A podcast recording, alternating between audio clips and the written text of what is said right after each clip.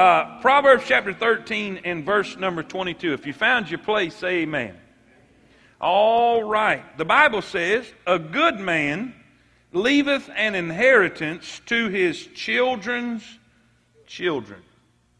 Did y'all see that? A good man leaveth an inheritance to his children's children. Now, what does that mean? That means that as a father, as a parent, you're not just going to influence or affect the lives of your children. According to the Word, you're going to affect the lives of your grandchildren. I heard this said one time, I heard this said one time, and it makes a lot of sense, that, that you're not, you, you cannot judge how well you did at training your children by how they turned out. He said, You judge how your children, you, you did training your children by how your grandchildren turned out. Say amen right there. Father, thank you for your word. Thank you for your goodness.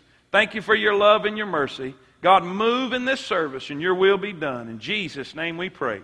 Amen. Amen. You may be seated. How many of you, how many of you today, how many of you today you have you have grandchildren. Do we have any grandparents in the house? Raise your hand if you got grandparents or you got grandchildren. Raise it high. You got grandchildren. Now, how many y'all like them better than your children? That's what I thought. That's what I thought. Uh, yeah, you can't admit it too too early right there. They sitting right there with you. Uh, I saw I saw a bumper sticker the other day that said, "Grandchildren is God's gift for not killing your own children." God gave them as a blessing. Uh, now I don't know because I don't have them yet. I don't, you know, I can't. But they say when it happens, it's just it's something about it. Here we go. You know, Bill Cosby. Bill Cosby said that that every time that he went to his father and asked for money, his he got this long speech about the economy and about money don't grow on trees and about how hard it is to make it. He never got anything. He said, but now when his father comes over, he lines up the grandchildren and says, See what I can give you. Let me see how much Paw Paw has and how much money. And he said, When he leaves, I go to the children and I take all of that money because that is my money. Say amen. Something about that. I don't, I don't know what the deal is. But you know, uh, uh, grandchildren, we look at this situation, and man, I kept reading this and reading this and reading this. How many of y'all know uh, we, we look at this as money? A good man leaves an inheritance not just to his children, but to his grandchildren. But do you realize this can go further, and it does go a lot further than just money? You're going to leave something behind, whether it's good or bad. What are you leaving behind? Today, what are you leaving behind? What lifestyle are you living in front of your children that they're going to live in front of their children? What are you leaving behind that's going to affect the lives of your grandchildren? Our, our training, our development, our teaching, our lifestyle around our children will greatly affect the quality of life of our grandchildren. It says, A good man leaveth an inheritance to his children's children. I was thinking about being Father's Day and, and, and, and what I needed to say today and what God wanted me to say today. And, and I said, Man, what do I want to leave behind? You know, surely, truly, we want to leave money. You know, we want to leave something behind as far as monetary means go uh, to, to be a blessing to them, help them get a start or whatever. And I told my children, don't look like that's going to happen. Amen. So we need to pick something else out. But what, what can we leave behind? What should we leave behind? And, I, and God gave me just a couple things, and I want to do this brief and quick for you. Uh, and I want you to write this down. This is important. And if, you, if, if, if you're looking for something politically correct, you're in the wrong place today. I try to be nice as much as I can, but today is just going to be something that's just going to be off. It, it, it, it's just not going to, it's really not accepted in a lot of places, but it is what it is. So I'm going to just go ahead and put it out there. Uh, number one, I think we all need to leave behind to our children, no matter who you are, uh, father or mother, if you're responsible and you have, you have accountability with children and you, you, you are there raising or training them, I think we should all leave behind a good work ethic a good work ethic. Man, if there's anything that's missing today in society, it's people that have a good work ethic. Preacher, I just don't know about this work stuff. You know, uh, uh work, that was because of the curse. No, sir. No, sir. Work did not come from the curse. Work was there before the curse ever took place. The Bible says when He made man, He took him and put him in the garden so He could till the garden, so He could work the garden. He knew something about work. God knows we need work. We need to work. We need to be busy. We need to be active. And God thought enough of it, and He was, uh, listen, He was serious enough about it that said, if a man don't work, neither should he eat. You know why? Because hunger is one of the greatest motivational forces in the world. And God knows if you get hungry enough, you will work. You will work. I need a witness. We need to teach our children a good work ethic. The Bible says, the Bible says so much about slothfulness. The Bible says so much about laziness. Man, there was a lot of things that, that I got from my dad. There was a lot of things I got from my family. And one of the most important things is a work ethic. Man, we need to work. When we was big enough to pick up pine cones at the church, we was picking up pine cones. When we was big enough to pick up blocks, we was picking up blocks. We wasn't fishing. We wasn't chilling with the brothers. We wasn't doing anything else. We was working because he wanted us to grow up to be able to take care of ourselves. He didn't want us dependent on nobody else. And a good work ethic is needed in today's society, and it's only going to come from the parents. You say, preacher, I don't like it. I, you know, I don't want to force my kid to do it. They don't like to do that kind of thing. Man, I'm telling you, I didn't like it when he had us out there working. I didn't like it when we were going out there and we were sweating and going. But I'm telling you, I'm so glad he did today because I take care of myself and I don't have to worry about nobody else having to take care of my family. Listen, we need a work ethic. We need a work ethic. There's something that does. There's something that does for your children. Number one, or A, or however you writing this out, the first thing we see, a good work ethic will prevent poverty. A good work ethic will prevent poverty. I seen the bumper sticker on a car going down the road the other day. Said, I fight poverty. I'm going to work. It fights poverty. Let me give you a verse. Let me give you a verse. I know you think I'm making this up. Put that, put that Proverbs verse up there. Somebody's taking my outline. How long wilt thou sleep, O sluggard? When wilt thou arise out of thy sleep? Yet a little sleep, a little slumber, a little folding of the hands to sleep. So shall thy poverty come as one that travaileth, and thy want as an armed man. You know what he's talking about? He's talking about a lazy person. He's talking about somebody that won't get up and go to work. He said, if you're going to stay in bed, if you're going to stay in a lazy situation, you're going to be surrounded by poverty. Poverty. Let me give you another one. Let me give you another one. Give me that, give me that next one up there.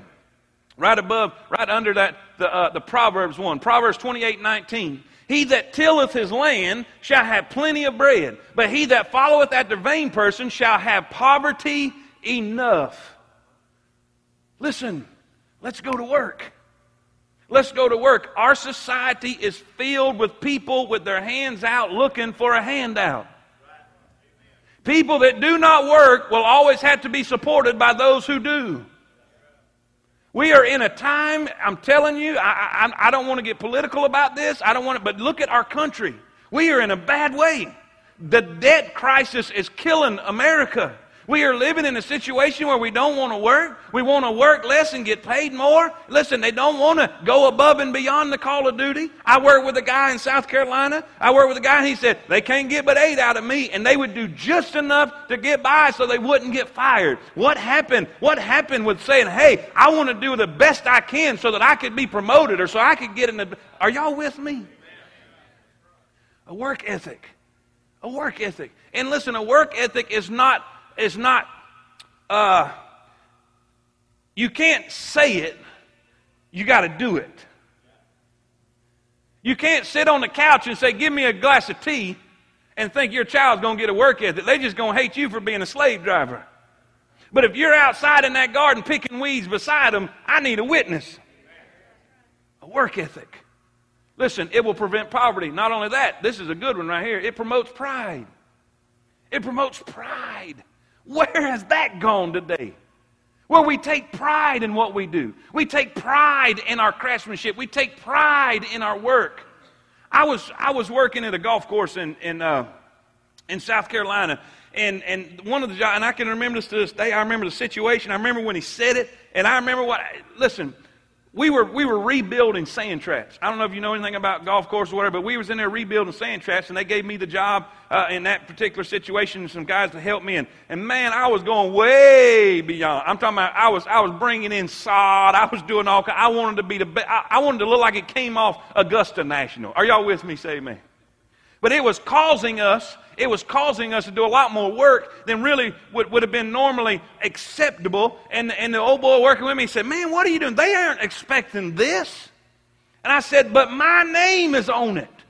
I said, when they ask who did this and who built this and who made this, they're going to say my name. And if they say my name, I want it to look great. I want them to say, wow, Malcolm did that. And they just could not get that. And we are living in a society of young people today that just don't get that. We need to put pride back into what we do so that if your name is on it, it's the best that it can be. I don't care if you're a painter or a plumber or a pediatrician, you need to be the best one that you can be. The Bible says says in Ecclesiastes, whatever thy hand findeth to do, do it with thy might. Do it the very best you can.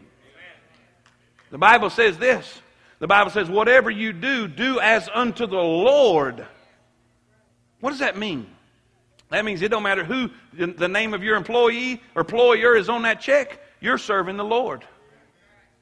Now, are you working your job as if He is your boss? Do you take pride in what you do?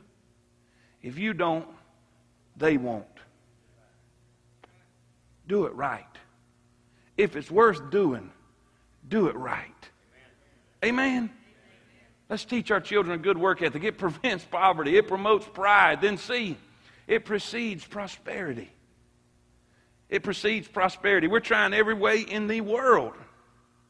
We're trying every way in the world uh, to, to figure out a, a way to, to shortchange the system. We're trying, we're trying to, to work less to get more. And, and, and everywhere, give me, give me the verse underneath that one, if you don't mind. Ecclesiastes 9:10 Whatsoever thy hand findeth to do do it with thy might for there is no work nor device nor knowledge nor wisdom in the grave whither thou goest that's not the one I'm talking about the one under under C the one under C can you give me that one I have lost my notes up here. You got that one? The verse basically says this He that, if you work, if you work and you try to sneak around, if you try to if you try to connive your way into making riches if you're if you're doing what you can to, to, to try to cheat and steal and of it it's going to diminish in other words it's going to go away it's going to diminish but if you labor, if you labor, you will prosper. Now, how many y'all want to prosper? Now, look, we can go at it one or two ways. We can do it God's way, or we can do it the world's way. You say, well, that's not always true. Then how come it is that most people that win the lottery are broke within a couple years? They did a documentary on TV. They did a documentary on TV and said, look, uh, uh, uh, they took all these different people that had won the lottery and all this, and just about every one of them, within a couple years, they were broke.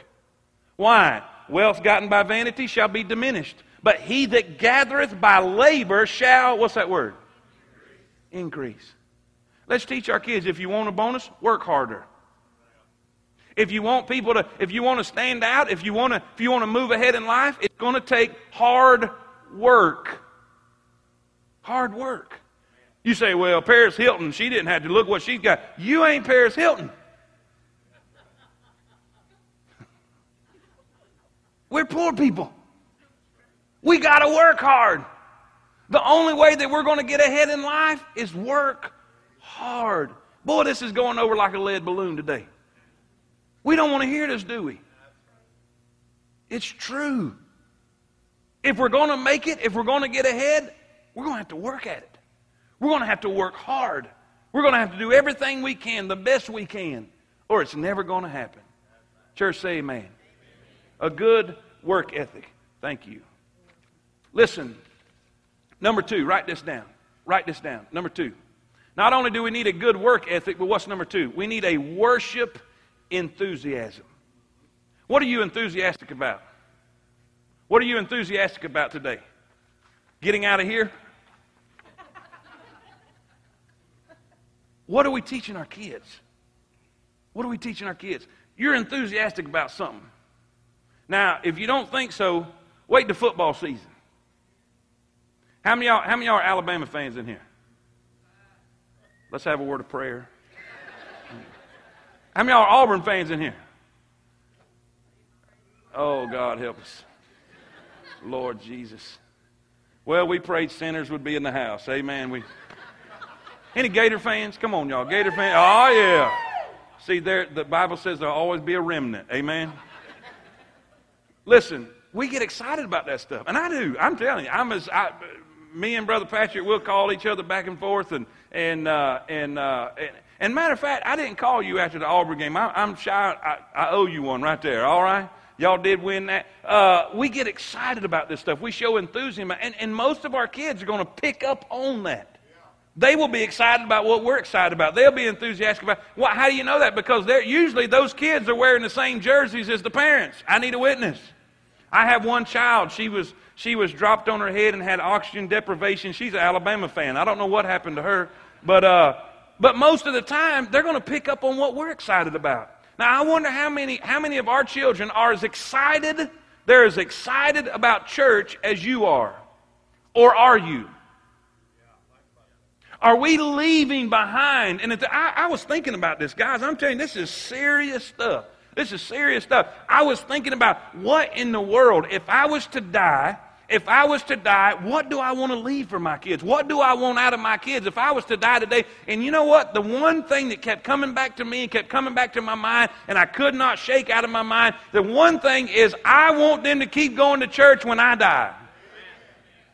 I don't want, I don't want, it comes to the day and to the time when they can make up their own mind. They can choose yes or no, whether they're going to go to church or not. I want them to keep going to church. I want them to love God like I love God. I want them to love church like I love church. And man, I tell you, I got to thinking about that. Are they seeing an enthusiasm in me with the things of God, or am I more enthusiastic about sports? Now, there's nothing wrong with sports. I like sports. I like football. I can't wait to football season. I've been praying and fasting for the Gators because they're going to need a divine appointment and anointing, and I don't even know if that's going to work this year. It's going to be bad. I love sports. But you know what? An old mountain preacher, an old mountain preacher told me a long time, I think I was like 17 or 18. I heard him up there preaching. I'm sitting there, and he's going after it, just groveling down. And he said, Sports are idolatry. And you know what I did? I made fun of him. I thought that's the crazy thing. He's just too uptight. He needs to loosen up just a little bit. But you know what? You look at it today. You look at it today. And if you tell me that Satan hasn't strategically, I mean, he is slick how he has done it. And he has used sports to pull families apart. He's used sports to pull people out of church. He's used sports to pull the enthusiasm. And people get more excited about a football than they do Jesus. And it's true. There's nothing wrong with football. It's what we make out of it. What are you leaving with your kids? Are you leaving them with an enthusiasm for church? Are you leaving them with an enthusiasm uh, for the things of God? Are you leaving them with an enthusiasm that, that, hey, God is real? What are you leaving them? Earlier in the service, we're going to do it after, after the, the message, though. We're going to play a little video. We got a little funny thing that, that goes with. I just didn't feel like it was right then before I preach. Uh, uh, uh, but we're going to do that in a minute. And some of y'all might like it, some of y'all might not like it. I thought it was hilarious. But, but the point is this the kids loved it. Now, us old fogies, we don't like or get into that kind of thing. We wonder, bless God, we don't need it. We're losing our children. 77% of all young people that grow up in church by their first year in college are gone, never to come back. We need to get our heads out of the sand and understand why is that a problem? Because most of the children, when they go to church, they're bored when they get there. It doesn't need to be that way. Why in God's name are we taking the most interesting character of all time who was never boring? Everywhere Jesus went, he attracted crowds. I've never seen a boring person attract a crowd. Have you? And we're running off our kids because we're too stubborn to use whatever we can and means to get their attention. We're in a different day. We're in a different day. You're sitting in the living room watching TV and everybody's on Facebook or on texting or on something or on whatever. Amen. Well, it shouldn't be that way. Well, we should all be rich and handsome, but that ain't the so. Amen? We need to look at where we are and what we got to do to get them and reach them. Amen? And one thing we can do, we can get back excited about the things of God.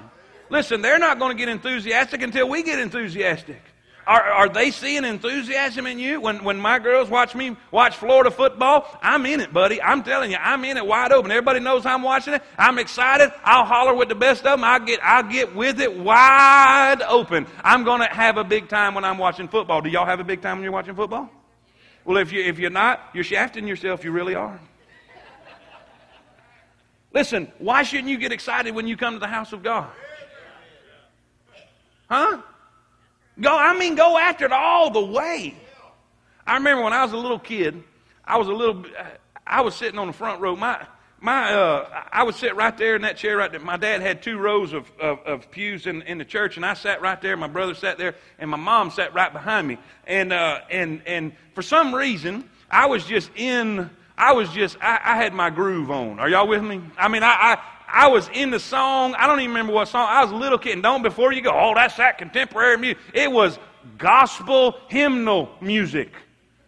I mean the old time. That's what Dad had, and that's what we had. But there was something about it. It was on me, and I was having a big time. And I got ADHD and DDPD and whatever. I got all kind of stuff. And I can get in my own little world very easily. It doesn't take much, and it's just me and nobody else. And I mean, I could be in a crowd of people, but I, it's just me. And I was standing there, and boy, that song, and man, I, before long, I was, I was just with it, boy. I'm telling you, that song was doing. Well, my mom was standing right behind me, and, and, and, and she was like Popeye. She done took all she could stand, and she couldn't stand no more. And she grabbed me and stopped me and said, "Quit!" And I was like, Okay.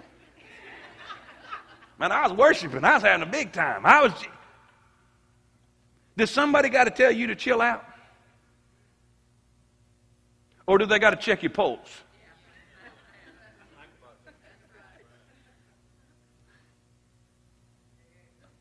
Do your, do your kids see you get excited about church? Boy, it's quiet, ain't it? Which would you rather err on? Would you rather your kids want enough even you even knew Jesus? Or would you want your kids going home saying, I tell you what, my parents are crazy, man. They're a bunch of nuts going out. Hello?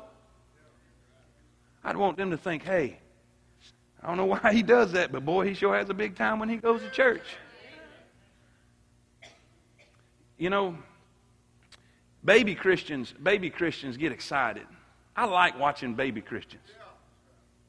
Baby, I, uh, young man, I don't want to embarrass him. I don't want to embarrass him, but he come up to me, baptize him, baptize him Sunday night, and uh, and uh, uh, he came right at, right before church, right before church. They're in here today, and on, and, and and look here, preacher, look here. Showed on one, he's got a tattoo. Uh, said faith on one side and uh, I think joy on the other. I can't remember which side. And just excited. Look what I did after I got baptized. Now, that's first for me. That is a first, I got to say right there.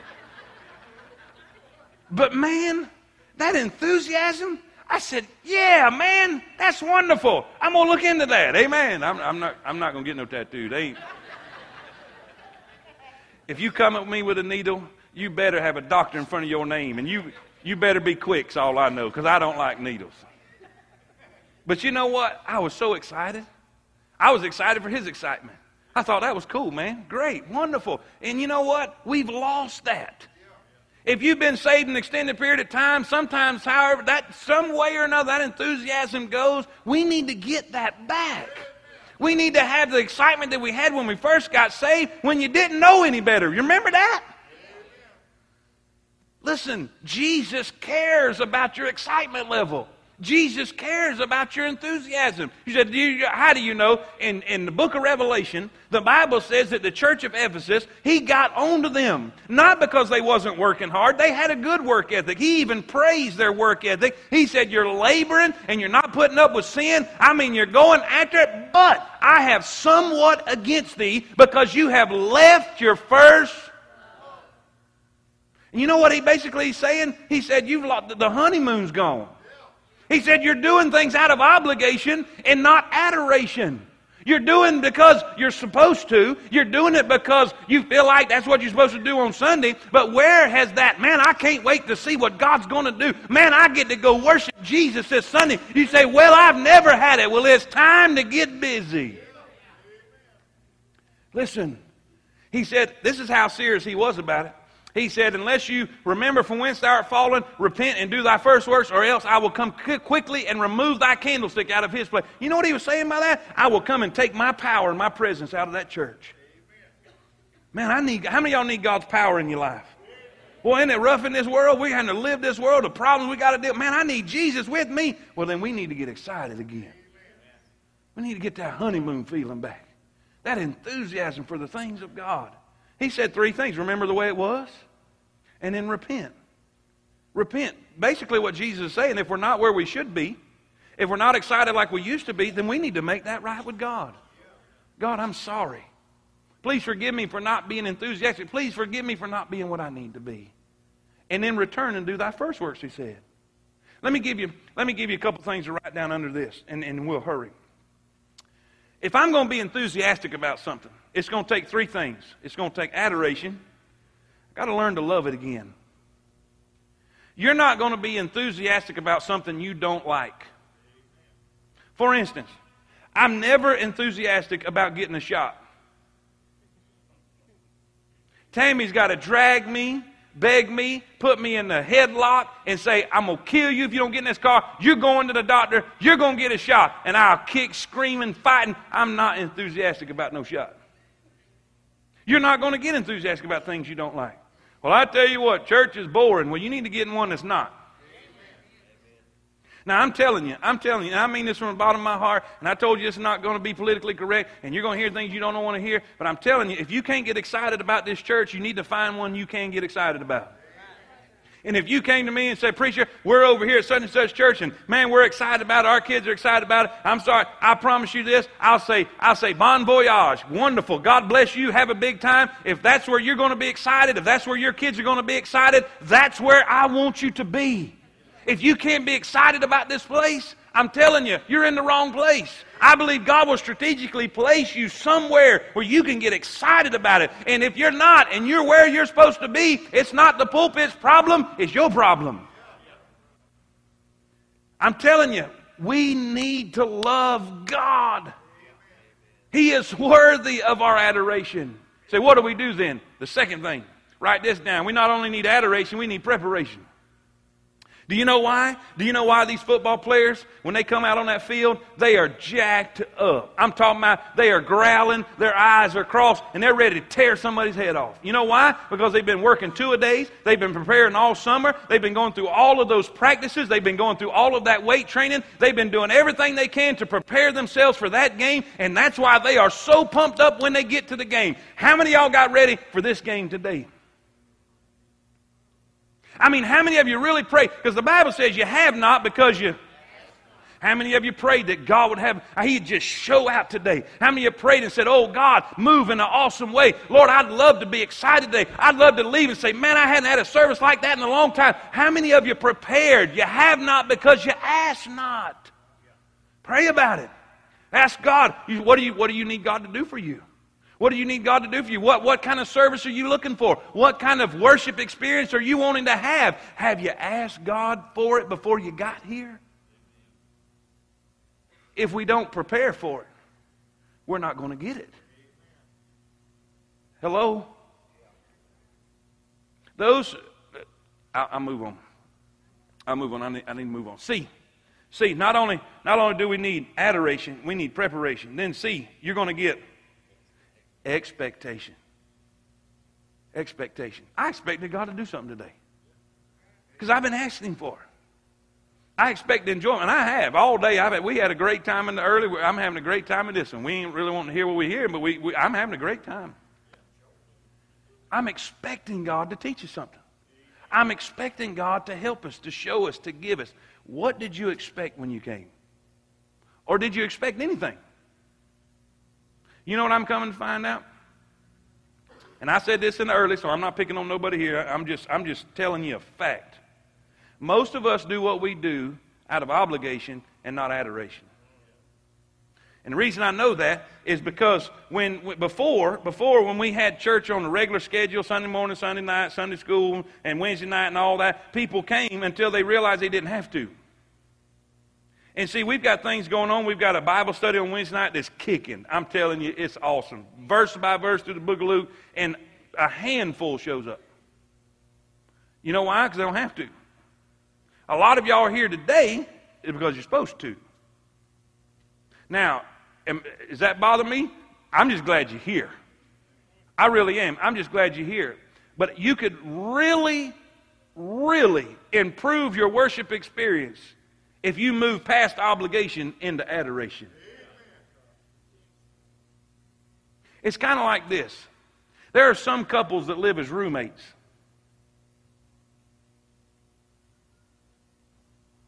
They do. They just live as roommates. This one takes care of this, this one takes care of that, and they're just kind of together. But there's others that are madly in love. They're not roommates, they're lovers. I promise you, it's a little different situation. I can't wait to get home. Tammy can't wait for me to leave. Say amen.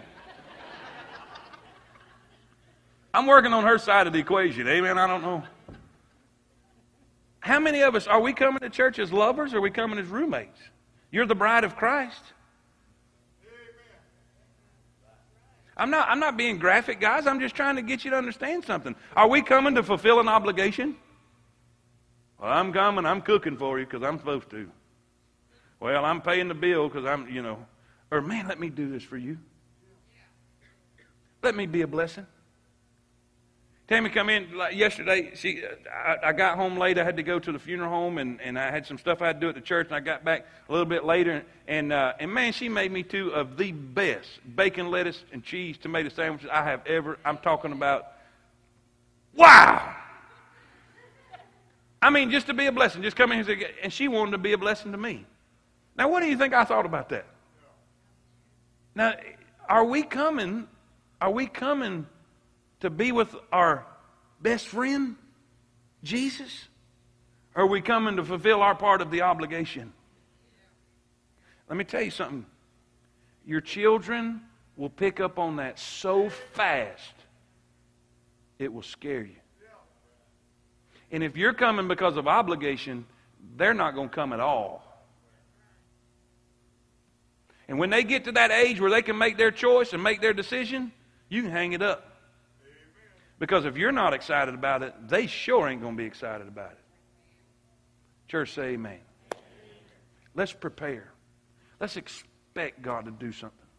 Let's, let's, let's, let's come in this thing and, and, man, get excited. I love it when the guys sing. I love it when they, I love everything about it. Well, I don't. Find you a place you can. Now, there's either two things that's wrong. You're not right with God, or you're not in the right place. And both of them can be fixed. Now, if you know you're right with God, and, and, and make sure and check that out first before you go to changing addresses. Okay? Because I want you here. I would love for you to be here. But it may not be the place for you. You need to be where you can be excited because you need to be in a place where you can tell others about it. And you're not going to tell others about it unless you're excited about it. Does that make sense? Amen? Amen. Number three. Number three. What's number one? We see a. What do we need to leave our kids? We need to leave them a good work ethic. Number two, we need to leave them a good. Do they see you excited about the things of God? Number three. Number three, we need to leave them a weapons experience. A weapons experience. say, what are you talking about? The other day, the other day we had a situation and uh, uh, I, was, I, was, talking with a sheriff's deputy, and I had the girls there with me. We were standing there, and, uh, and, and all the girls and Tammy was standing there. And the, and the sheriff's deputy looked at Mackenzie, she's the youngest, and said, Young lady, how old are you? And she told the age, said, You're old enough. I thought, Old enough for what?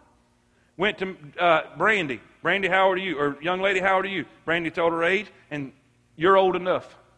Went to Becca, same thing, same thing and then turned to me said, Daddy, these girls are old enough to be able to learn how to shoot a gun and take care of themselves and defend themselves. Said, Do you have any weapons? I said, Several. Amen. said, You need to teach them how to shoot them. And you know what we did after he left? I said, Come on, girls, let's go. I was waiting for that. Tammy, now I have permissions. Amen. now, Tammy, we get we get around there, and I got a little I got a little 380 pistol. I figured I'd start with a little one, you know. And uh, and and we get out there and, and said Tammy wanted to go first. She missed it by this far. Say amen. I'm gonna have to give her a shotgun because she ain't gonna hit anything. But uh, and and then and then Jordan shot the oldest one. She's out there, pow! I mean, she didn't even come close either. Well, it got all the way down to Brandy, and Brandy, uh, she said, "Can I shoot?" I said, "Sure." And I showed her how to do it. Pow! I'm talking about dead bull's eye center. That is Doc Holliday. Amen. All you boys, look out because she can shoot. Amen. She was doing it. And this is what the guy said. He said, these, these, There's people around here, they need to know how to defend themselves. He looked at me and said, Daddy, you're not always going to be with them. Boy, I tell you what, I don't know about y'all, but all of a sudden a little cold chill just went all over me. To think that something, a stalker or something might come around and me not be there. And it dawned on me, I'm not always going to be there. I need to teach them how to defend themselves. You know what? How many of y'all know there's a stalker out there today? Every day of their life, there's a stalker named Satan. The Bible says he's an adversary. He's as the roaring lion, roaming about, seeking whom he may devour. Every day of your child's life, they're going to be stalked by the devil, and they need to know how to defend themselves. Are we leaving them without experience? Say, but I pray for them. Have you taught them how to pray for themselves? Well, I've, I've, I've showed them verses in the Bible. Have you taught them how to look up their own verses in the Bible? The Bible says we are to put on the whole armor of God, does it not? Doesn't it say that? We're to put on the whole armor of God. And then it says take the sword of the Spirit, which is the Word of God. Are we experienced? You can't give your kids experience if you don't have experience. We need to be able to teach our kids how when, when, when a temptation comes or when a problem comes or a situation comes, they need to be able to go to their Bible and find a Bible verse to defeat the temptation of the devil. I need a witness. Or are you going to die and leave them without weapons experience? Because, see, Satan's still going to be after them when I'm dead and gone. Are you teaching them to pray about their problems? Or do you just try to solve them yourself? Here's what we need to do. All the kids, close your eyes or close your ears. Let's teach them to pray about it, then we'll try to help solve it. Because we're going to do it anyhow. Amen, parents? We're just going to, whatever. But I've made a habit now. I've made a habit now. If, if my kid comes up to me, I'll say, Have you prayed about it? Jordan's looking for a job. She's putting out applications everywhere. And she said, Well, Daddy, I just, I said, Have you prayed about it? Have you prayed that God would give you a good one? Have you prayed that God would give you the right one? Have, have you prayed about it?